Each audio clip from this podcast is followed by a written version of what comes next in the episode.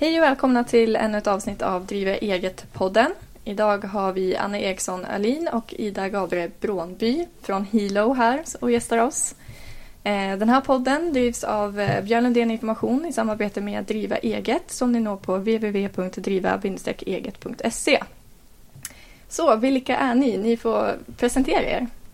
Ja, vi heter då eh, Ida och Anna. Jag är Ida och jag bor i Stockholm, i Bromma och eh, driver det här företaget Hilo tillsammans med Anna som är min kompis sedan eh, många år. Mm, elva, ja, elva år kanske.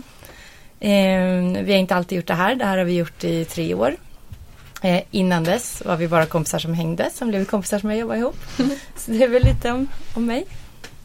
Ja, eh, Anna då och jag är 31 år och bor i Danderyd utanför Stockholm. Och eh, Ja, precis som Ida. Vi pluggade ju juridik tillsammans i Uppsala. Det är så vi lärde känna varann. Och nu eh, jobbar jag, eller vi jobbar ju båda i fastighetsbranschen men med lite olika roller. Så att eh, det kan man ju tillägga att det här skoföretaget är ju någonting vi gör. Ja, Ida gör det på sidan av sin heltidsanställning och jag jobbar deltid med det just nu. Mm. Eh, och det är nytt sen i år. Så att hittills, alltså fram till den här säsongen så jobbade vi heltid med våra vanliga jobb. Mm. Mm. Och hur kom ni på idén att starta upp ett skoföretag just? Ehm, det var väl på ett sätt Anna som kläckte idén. Eh, för jag gick, alltså när jag skulle gifta mig för eh, ja, eh, fem, fem år sedan kanske. Mm. Och sånt här ska man veta. no, vi säger fem år. Jag tror snart det är sex år. Ja, det, det kan det vara. Eh, då eh, ville jag ha precis de skorna som vi gör nu. Eh, men jag kunde inte riktigt få tag på dem. Mm. och det var sommarsäsong och sådär. Man tyckte det skulle finnas. Men alla finskor var med hög klack. Och jag ville ha finskor fast med låg klack. Så jag hade ju identifierat ett problem men jag trodde inte det var vi som skulle starta företaget. Mm.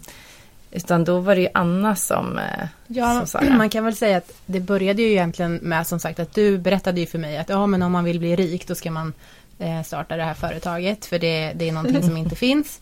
Eh, och sen så var det ju du själv som också gick runt och pratade med alla som nämnde att de kanske ville starta företag. Så men jag har en idé, jag kan väl jag kan berätta för dig så kan du starta det här för det här tycker jag vore jättebra.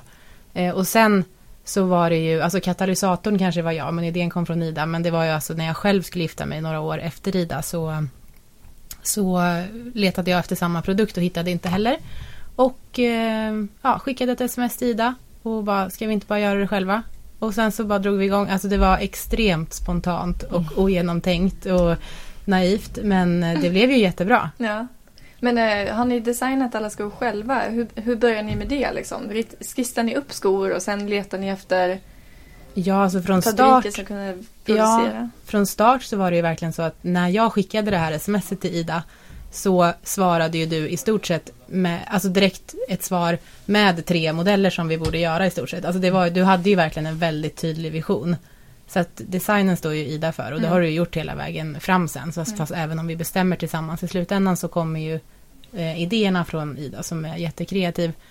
Eh, ja, och sen vägen till fabriken, det är ju en ganska lång berättelse. Mm. Eh, men eh, ja, ska vi ta det på en gång? Ja, gör det. Ja, kör det. Ida, börja du. ja, men man kan väl säga, jag ska bara lägga till att med, vi designar alla skor själva förutom då Valerie-skorna mm. den här ja, säsongen. Såklart. De har ju Valerie eh, Aflalo mm. och hennes crew gjort då. Eh, men, nej, men när vi skulle då hitta en fabrik, att komma på hur skorna ska se ut var ju det lättaste. För att sen skulle någon göra dem. Mm. Eh, och då, nu kommer jag göra den här historien mycket kortare än, den kommer inte vara i realtid om man säger så. Mm.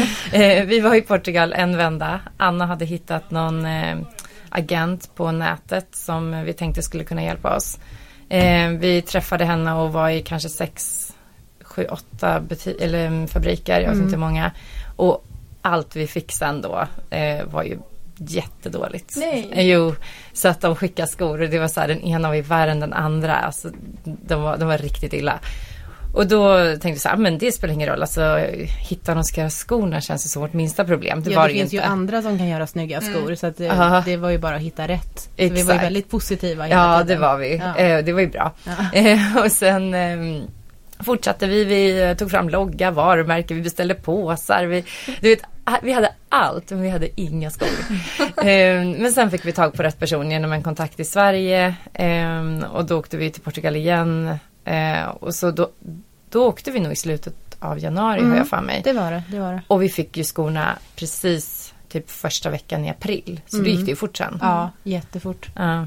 Det är också en fördel om, just när man ska producera att om man har möjlighet att pricka en, en tid på året när inte fabrikerna har jättemycket att göra mm. så kan det ju gå väldigt fort. Eh, det kan man ju såklart inte veta innan man drar igång men vi hade nog lite tur där också att eh, ja, fabrikerna hade väl levererat sina vårkollektioner eller var på, i alla fall på gång att göra det. Så mm. sen var de ganska lediga för att göra så att sen, sen kom ju vi igång och då gick det jättefort. Mm. Varför just eh, Portugal? Är de extra duktiga på att göra skor eller? Mm, de är ju det. Mm. Vi fick tipsa tidigt om att eh, vill man ha, alltså vi var ju ganska alltså, säga, medvetna om att vi ville ha en bra kvalitet och en mm. bra sko. För det känns väl ganska rätt i tiden att man, att man investerar i bra grejer så mm. man kan ha mycket. Ja men för först var ju våran plan att vi ville gärna landa ett utpris till konsument på under 1000 kronor, mm. kanske 995. Men det var ju snabba människor som sa att ja men då måste ni producera i Kina för att annars kommer det aldrig gå marginalmässigt. Och då bestämde vi, ja men då ska vi absolut tillverka, det ville vi ju aldrig göra så då, då var det ju jätteklart att det skulle bli just eh, Portugal då. Mm. Mm. Och eh, det funkar ju så bra för eftersom att vi har det här inte som ett heltidsjobb, vi kanske inte alltid är i, ha så mycket marginal i tid när vi ska lägga våra beställningar mm. så vi har ett halvår på oss. Och vi vill ju ofta ha påfyllning under säsong mm. eftersom vi inte vill vara så lagertunga. Och då är ju Portugal helt eh, lysande ja, för att vi kan ju få på så här, tre veckor kan vi få påfyllning från att det ligger liksom, mm. så här, skinnbitar på fabriken ja, till att vi har skor i vårat lager. Mm. Så att det, det är väldigt, väldigt praktiskt. Ja, och det är ju väldigt bra som småföretagare som vi verkligen är. Till exempel förra säsongen tog vi in, alltså då 2016, en orange mockasko. Som vi, när vi tog fram provet, bara, den här är så kul, men vi kan ju inte sälja den här så många. Det, men vi kan ha den med, för den gör sig bra på bild och mm. så. Men det blev ju vår absolut största succé. eh, vi, så, vi sålde hur många som helst och vi får fortfarande mejl från folk som frågar efter den. Eh, så att, och det är ju ett bra tips då att om man inte vågar chansa på en sån väldigt udda modell och sen så blir den en jättesuccé så mm. är det ju mm. en fantastisk fördel att då ha ett land i Europa som producerar åt den och som kan skicka upp och fylla på ja, en sån grej och så behöver den aldrig ens bli slutsåld. Mm. Så det, det funkar ju väldigt bra för oss. Hur har ni marknadsfört det då? Alltså, hur har ni fått in eh, kunder? Det är ja. Anna som är duktig på det. Ja, jag vet inte. Väldigt bra fråga hur vi har gjort. Alltså vi förstod ju. Jag har egentligen sen, om man ska säga, bloggarnas födelse varit väldigt aktiv och läst mycket och tycker att det är ett bra sätt att få tipsa om vilka kläder som finns på H&M just nu eller ja, men så här, ja, istället för att köpa magasin så var jag väldigt tidig på att liksom få den informationen via mm. bloggar. Och, eh, så det har jag gjort sen jag var liksom student 2005 och suttit på min stationära dator och läst bloggar. Eh, så det förstod jag ju att det var ett bra sätt. Men eh, det händer ju väldigt mycket på den fronten och det är klart att man som nystartat företag inte har möjlighet att liksom betala för stora samarbeten. Så det gäller ju att hitta vägar och få folk att gilla ens produkt. Och, eh, ja, så att, alltså, få ut produkterna på sociala medier, hitta de personerna som verkligen gillar produkten och, och försöka etablera relation till dem kan man ju säga. Mm. Mm. Eh, är väl grunden till det vi har gjort. Eh, sen är det klart att man får betala för marknadsföring också. Ja. Men för att få igång ett varumärke och synas, alltså det är ju bara hårt jobb. Mm. Och främst då på sociala medier. Och sen har ju vi också varit väldigt aktiva. Vi har haft en hel del Alltså events, vi hade en stor releasefest och, liksom, och bjöd in alla vi kände, alltså varenda människa vi någonsin har pratat med bjöd vi väl in till den där festen. Alltså bara för att få folk att prata mm. om det, för det är ju där det handlar om. Eh, och eh, har vi gjort mer? Vi har haft pop-up butiker inne i stan, släpat 7000 lådor skor och alltså verkligen så här hårt jobb. Eh, och även sålt på våra lager. Alltså bara för att bjuda in folk och, mm. och, skapa medvetenhet kring märket. Alltså bara om man tar Stockholm, det bor ju otroligt mycket folk i Stockholm. Så får man bara folk i Stockholm och få reda på det mm. så har man ju en ganska bra bas med kunder även om vi har större ambitioner än så. Så att eh, ja, det gäller att få en spridning och man får göra det på alla sätt det går. Sen har vi ju handjagat mycket PR via tidningar. Mm. Eh, skrivit till redaktioner och visat bilder och även skickat prover för att de ska förstå att det är en bra produkt. Eh, vad ska man... Vi har ju även eh, vi har ju en del återförsäljare ja. eh, och som stora har vi ju stått. Mm. Ja, men som eh, Åhléns och Järns mm. och sådana, då tycker de det är kul om man kommer dit och, och, och hänger med dem ja. en dag.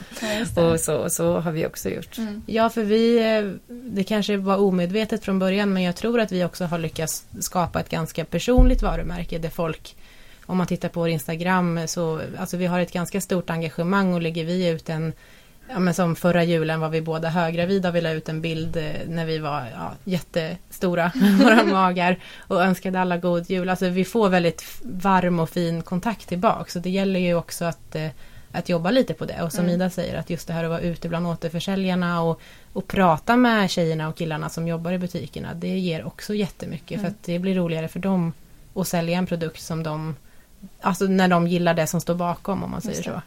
Ja, så varumärkesbyggande kan man ju prata om en hel podd nästan. Men ja, eh, ja, det gäller att göra allt man kan. För ingenting kommer gratis och det finns jättemånga varumärken och alla är jätteduktiga på att marknadsföra sig. Så det gäller ju bara att komma igenom det här bruset och hoppas att, att det blir något köp. Mm. Eh, ert eh, namn då, Hilo, finns någon rolig historia bakom det? Ja, men alltså det är ju, nej, det, det, var ju våran IT, ja. ursprungliga IT-kille. Joakim. Joa och kompis såklart. Ja, eh. som hjälpte oss med ja, men typ registrera domän och sånt där i början. Ja, så, ja, vad ska ni heta? Så här, ja, men då, vi vill ju heta något väldigt så här, lyxigt och franskt och pluttinuttigt. Och du vet, så här, ja, vi hade lite förslag. Ja, Och så ringde ju han en eh, morgon när jag skulle träffa dig. Ja. Som sa, varför heter det inte Hilo? Jag tycker det är jättebra. Det är ju så här ja, speglar det lågklackade skor fast ja. tvärtom, alltså vänd lite på det. Och då var jag så här, ja men det kanske är bra och så Ja, men sen började vi liksom skissa på det med lite snirkliga bokstäver. Mm. Och så bara, ja, jo, men kanske. Så, ja. ja, och vi hade ju tid på oss att liksom fundera på det där. Och sen blev det bara, mm. tycker vi, jättebra. Jag väntar fortfarande på att han ska komma och vill ha sin royalty för det där. ja, just det. Ja. Men eh, ni är ju båda utbildade jurister. Mm. Har det hjälpt er någonting med själva företagandet? Mm, det, det, finns, det, är ju väldigt mycket lagar och regler bakom. Mm. Jag, vet inte vad ni, jag antar att ni är aktiebolag eller handelsbolag? Aktiebolag. aktiebolag ja. mm. Har det hjälpt er någonting på vägen? Förenklat saker och ting? Eller? Ja, verkligen. Och sen, man kan ju inte allt. Men man vet att det är väldigt lätt att ta reda på. Man är inte rädd för ja, men alla sådana administrativa grejer och allt som har med Nej. Bolagsverket att göra. Och, eh, reverser och mm. aktieägaravtal och sånt. Man, man löser ju allt sånt mm. själv. Mm. Och det sparar man ju väldigt mycket pengar på. Sen mm. så är ju alltså juridikutbildningen tycker jag är den bästa allmänbildningen man kan få. Eh, man lär sig lite av allt på något sätt. Jag tycker mm. det har hjälpt. Man lär sig inte så mycket om, om skobranschen kanske. Men... Nej, precis. men sen kan man också lägga till att på grund av den utbildningen och vi har haft de jobben, alltså Ida har ju haft en lite mer tydlig bana, liksom varit på alltså skattejuridik och gått den vägen. Sen har jag haft en lite mer brokig bana, men ändå så har vi ju haft, vad ska man säga, affärsjobb båda två, vilket gör att man lär sig att eh, hantera kunder, att vara kund själv, mm. eh, att förhandla, alltså mycket sånt där. Och, alltså det är ju allt det handlar om i, i att vara, vara eget bolag också. Mm. Så att eh, det är inte bara utbildningen som är bra utan det är det som kommer av utbildningen och kanske att man får kanske lite skinn på näsan, att man känner att man kan lite saker, att man vågar lite mer. Eh, så det handlar ju mycket om självförtroende och den typen av ja, egenskaper mm. också. Mm. Och hur är det med administrationen, bokföringen? Sköter mm. ni den själv eller hur, hur gör ni? Vi gör ju allt själva utom bokföringen. så vi har en, en, en redovisningsbyrå som mm. gör, som vi är supernöjda med. Ja, mm. ja, och vi tycker det funkar jättesmidigt. Och vi är så glada att vi inte har tagit tag i det själva. För mm. att eh, det hade nog tagit musten ur oss lite. Ja, alltså ingen av oss, du gillar ju siffror i och för sig, men jag tror inte att du hade gillat den typen av arbetsuppgifter när man kan istället sitta och vara kreativ och så här göra nästa kollektion eller göra mm. något annat av det roliga som vi gör. Så att, eh, nej, jag tycker också att det, det tror jag vi sa ganska tidigt bara, vi ska mm. aldrig hålla på med det här. Och det, det, låter ju jättedramatiskt, men, men mer för att vi vet att vi är väldigt bra på andra saker mm. och då kan man unna sig att leja ut det. Sen kan man ju tillägga att vi fortfarande tredje säsongen och, som säljer, och vi säljer ganska mycket skor nu, står fortfarande och packar varenda beställning själva. Mm. Eh, så att vi gör ju mycket annat eh, slitgöra, eller det är mm. mycket slitgöra så. Mm. Så att det är mycket annat vi har, som vi inte har runnat oss att leja ut. Men just bokföringen, det har vi verkligen så här, nej men det här ska bara vara prydligt och snyggt och funka. Eh, och då har vi bra hjälp. Mm. Hur hanterar ni att ert företag växer då? Just med tanke på att ni eh, står och packar allting själv. Mm. Eller är det bara det är bara att köra eller? Så vi hanterar det ganska dåligt får man ju säga på ett ja. sätt. För vi borde ju snart unna oss att köpa in fler tjänster än vad vi gör. Ja. Och det känns som att det är på gång. Men ja. man, det gäller bara att ta steget. Mm. Men, men det är ju en svår, det tror jag de flesta små och egenföretagarna brottas med. att Man måste nå någon slags väldigt tydlig gräns där eh, vad ska man säga, där man verkligen unnar sig att göra det. Men också till exempel om man tittar på vårt logistikavtal. Eh, vi har ju små marginaler som det är och jag menar vi vill ju inte slänga bort massa pengar på, på porto och frakt. Och om man tittar på, vi har ju försökt förhandla vårt logistikavtal eh, med våran eh, logistikleverantör.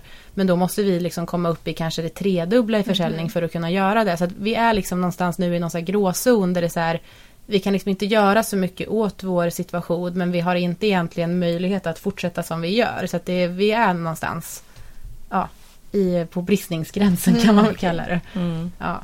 Eh, men det här samarbetet som ni har, designsamarbetet, hur, eh, alltså, hur kom ni på den idén? Att ta in en, eh, ett annat team?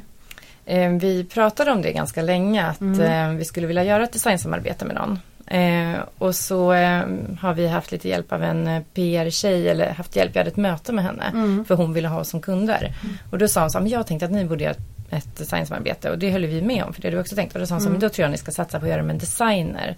Eh, för det är så lätt att man tänker PR i första hand och tänker att ja, men gör man det med en bloggare så får man ju så mycket gratis mm. PR. Och det, och det är ju mycket bloggare som gör mycket mm. designsamarbeten. Och vissa har ju verkligen talang för design så att det kan bli hur bra samarbeten som helst. Men hon tyckte så här, vill ni ge tyngd åt, åt uh, den här grejen, ja, ja. så gör med en designer. Ja, då tänkte vi så Valerie, hon vore helt perfekt att göra med. Så gick vi och pratade om det ganska länge. Mm. Eh, och sen helt plötsligt så initierade hon kontakt med oss. Mm. Eh, och eh, föreslog ett samarbete. Så att mm. det... Hon hade ju haft våra skor då. Ah, eh, okay. Den säsongen. Alltså vi hade, vi hade eh, helt enkelt skickat skor till henne för att vi tycker hon har så snygg och härlig stil och mm. härlig blogg och fina bilder och så. Mm. Eh, så och hon gillade verkligen vår kvalitet. Eh, och ja, så ville hon jobba med oss. Mm. Och vi blev såklart jätte, jätte, jätteglada. Mm. Ja, och vi la på, för vi var tillsammans eh, när hon ringde. Ja. Och då tittade vi bara på den och sa, hur, hur, hur händer det här egentligen? Ja, hur kan vi ha sånt flyt? ja, det var så konstigt. Men ja. sen har det blivit ett jättebra samarbete. Och eh, Valerie och hennes gäng är ju så otroligt härliga och kul att jobba med. Mm. Och så kreativa. De tänker ju på ett helt annat sätt än två skodesignande jurister. Så mm. att det är väldigt kul att, att ha kontakt med dem tycker jag. Ja, en av de här skorna som vi tog fram nu som blev den här eh, Valerie Denim Suede. Eh, den, när vi först såg den så var vi så här, ja det är lite som en cirkussko. Men alltså nu älskar vi den och den har ju sålt, vi hade kunnat sälja hur många som helst. Mm. Det är som du säger, man, man ser det på olika sätt och Valerie har ju verkligen öga för, för det där. Mm. Så det var också väldigt nyttigt för oss att se att ja men det här funkade ju också bra. Faktiskt.